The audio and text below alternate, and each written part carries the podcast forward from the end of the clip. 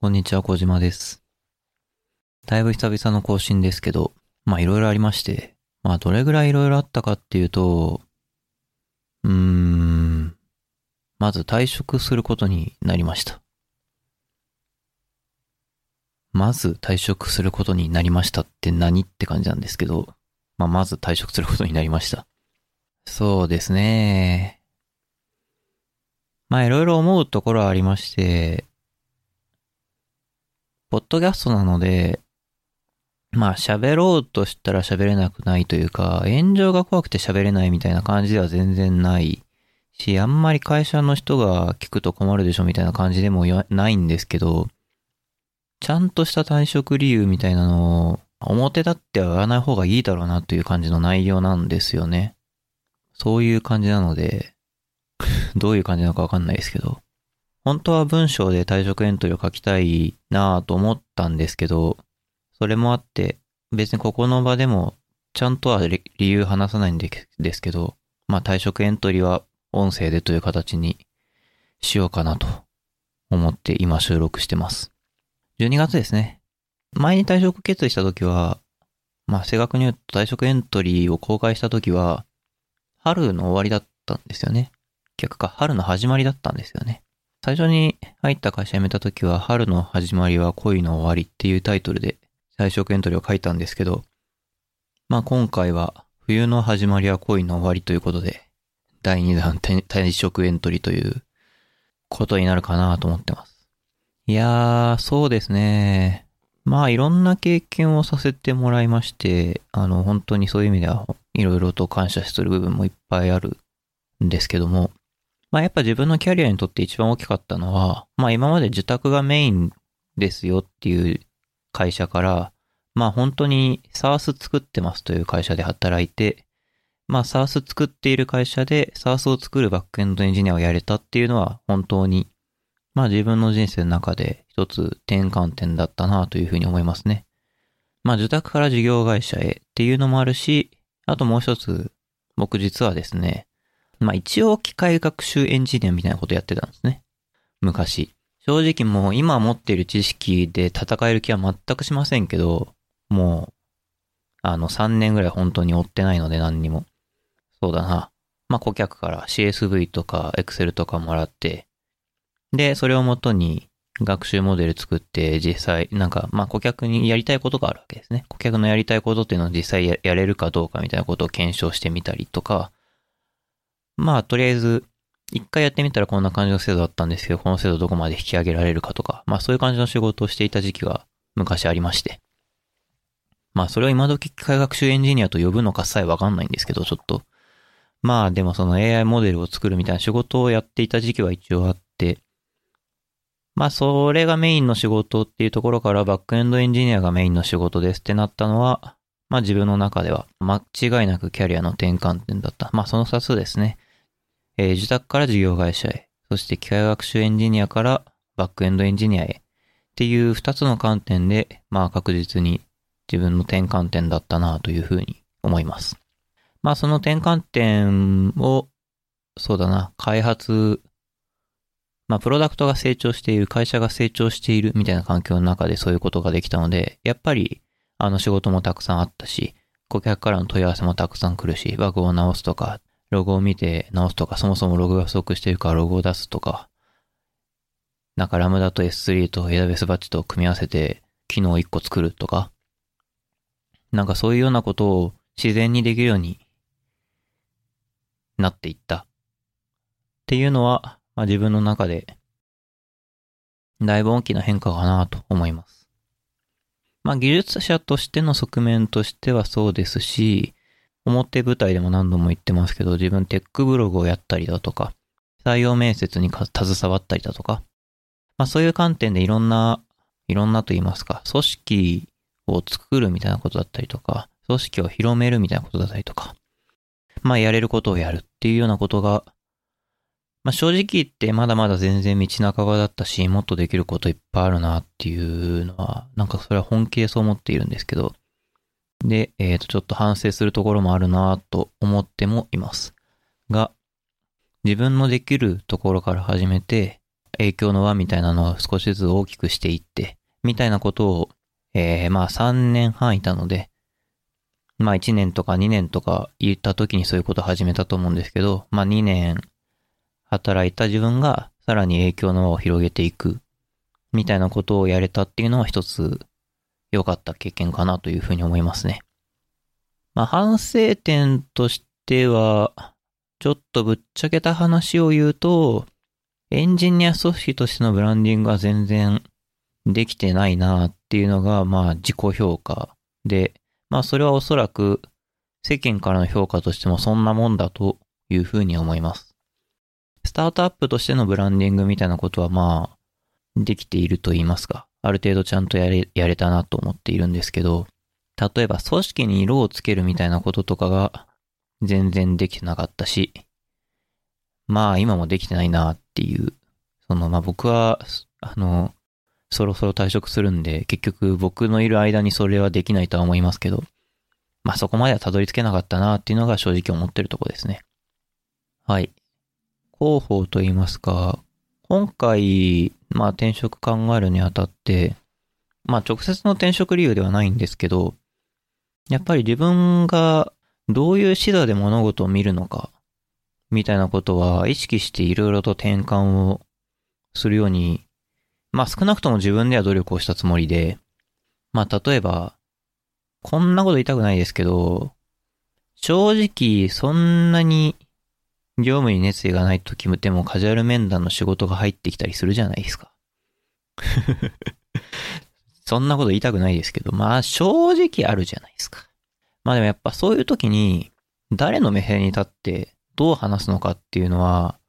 ちゃんと意識しようっていうのはすごい思って、別に嘘をついているわけではないんですよね。それに僕、今言ったように僕が、僕は辞めはするんですけど、その今あの、働いてるレブコムという会社で、会社に対してすごい感謝しているっていうのは本音ですし、まあ、いかにして、この組織でよりよく働けるのか、周りのみんなもよりよく働けるようになるためにはみたいなことはすごい真剣に考えてきたつもりなんですよ。なので、自分の今のモチベーションみたいなことと、やっぱ求職者まあ、求職者と言いますか、まあ、候補者の方とのコミュニケーションをするときに、まあやっぱその自分のマインドみたいなもので、その候補者の印象に悪影響を与えてしまうみたいなのは絶対良くないよなっていうのは、それは本当にただただそうで。で、一方で自分がなんか全く本当に理想的な組織なんですよって懸念するのも違うので、やっぱりそこは冷静に折り合いつけて、まあもしそういう話になることがあったとしたら、こういう部分には僕も実はすごい課題を感じていて、まあ正直なんとかなってない部分もありますよみたいな話とかもカジュアル面談でしたこととかあると思います。相手の目線になったら自分はどう振る舞うべきなのか。これは例えば、メンバーとして振る舞うときに PM からどう見られるメンバーが優秀なのかとか、マネージャーとして振る舞うときに部下から見てどんなマネージャーについていきたいだろうかと考えるとか、自分が経営者だったらどういうことしたいかと考えるかとか、自分がプロダクトマネージャーだったらどういうことしたいかとか、どういうことを考えるかっていうのを考えるだとか、ちゃんとできたかわかんないんですけど、そういう努力をなるべくしてきたつもりです。なんかぶつ、ぶつぶつで喋っちゃったけど、最後だけ。まあでも本当にそういうつもりなんですよね。で、まあやっぱり、まあ今回実際自分がやるという立場だったらメンバーだったりとか技術広報だったりとか採用面接官、カジュアル面談をする人だったりとか、えー、あとマネージャーかな？っていう立場をまあ長くやったものを短い期間しかできなかったこともいろいろありますけど、いろんな立場を経験させてもらって、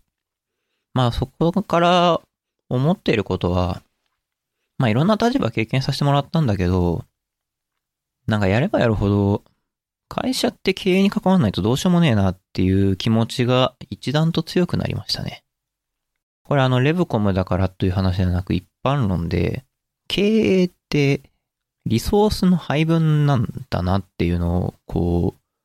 ちょっと僕自分がやってないので、あくまで第三者的に見ていて、あ、経営ってリソースの配分なんだなっていうのをちょっと実感したんですけど、まあリソースっていうのは人物金ですよね。まあ、あと他にももうちょっとあると思うんですけど、ざっくりと一物金があって、人をどう配置するか、まあ、物をどう配置するか、まあ、配置っていうか配備っていうか、で、まあ、金をどう配分するか。で、まあ、成長中の企業とかだと、お金を例えば採用に配分するみたいなのは、すごい人に注力するみたいな話でもあったりする。例えば、まあ今働いているレブコもフルリモートでの会社なので、えー、オフィスっていうものが、まあ少なくとも大きいものはない。で、その、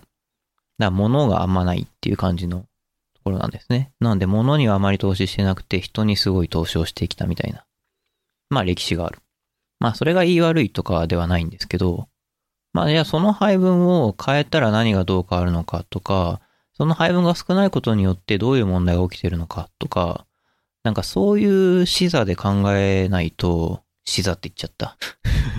そう、そういう視点で物事を考えないと結局会社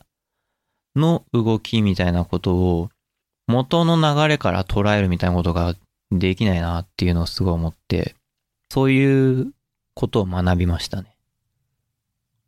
これはなんか、ただ単に学んだだけなんで、あんま経験したって感じじゃないんですけど、なんで、僕すごい今自信があってですね、何の自信があるかっていうと、もし僕が経営者になったら失敗すると思います。あの、失敗すると思います。いや、難しいんだよね、なんか。こうさ、僕は第三者的に見てるから、そのさっき言ったように、物じゃなくて人に投資する変調があるな、みたいなことを気づけるわけ。でも、当事者はね、多分わかんないんだよね、そういうこと。これなんかその人がバカだからとかじゃないんだよね。なんか、当事者だとわからないことっていうのは、この世にはすごい山ほどあるんだよ。それはね、僕も当事者で、なんでこんなバカなことしたんだろうなって思うようなことを何度もしてきたんで、まあ人間ってバカなんだなってことですね。僕も人間なので僕もバカです。ちょっと経営に携わりたいみたいなことを言い出すかどうかちょっとわからないんですけど、最近同僚とかには飲み会とかで喋るんですけど、僕今までなんか仕事に関して自分がやらない、絶対やらないこれはって言ってきたことを全部やってきてるんですよね、大体。僕採用面接なんか絶対やらないと思ってたし、マネージャーなんか絶対やらないと思ってたんですけど、まあ見事にどっちもやりましたね。ものの見事に。でまあ、経営なんか絶対やらないでしょって思ってたわけですよ。僕あのー、お金の動きはわかんないんですよ。お金の動きはわかんないってなんかこれすごいバカっぽい発言だけど、僕本当にお金に関するリテラシーがもう全然ないという自負がありまして、お金を使うのめっちゃむずくないっすか？だって。僕数学科なんですけど、その、数字に対する感度みたいなのがすごいザルだなっていうのはもう自分ですごい感じて、感じてて、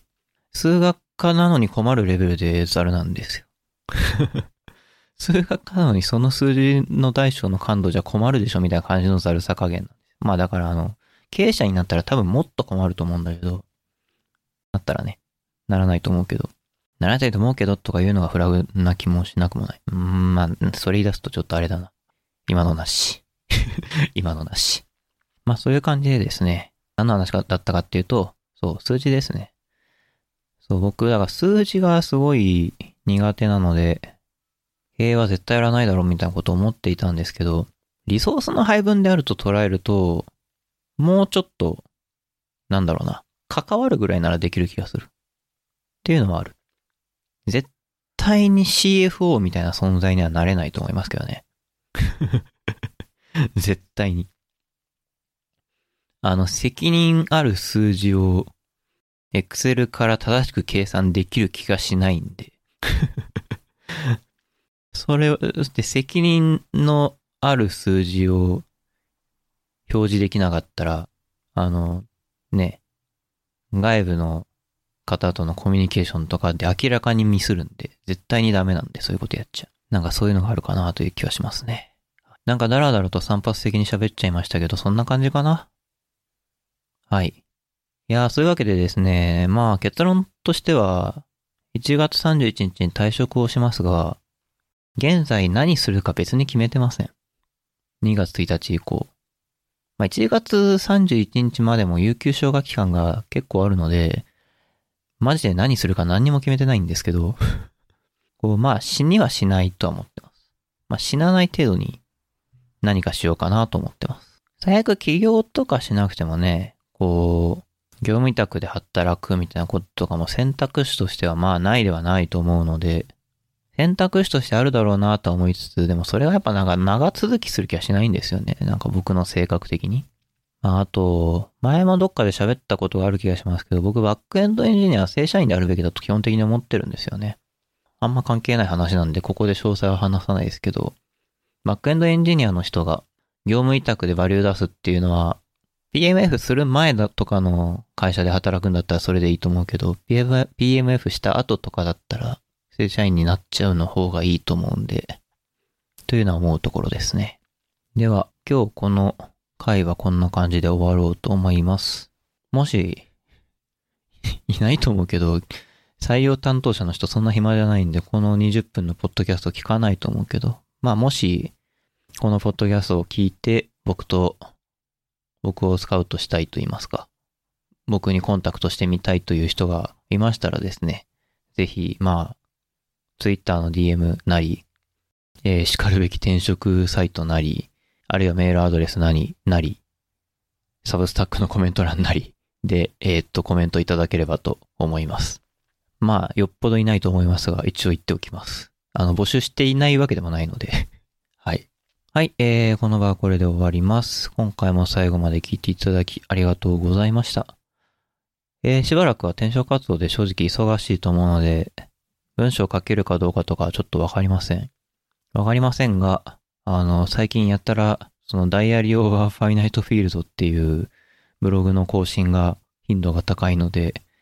まあ、近況とかを知りたければそのブログを見るのが一番いい気がします。というわけで、えー、小島隆弘でした。また次回お会いしましょう。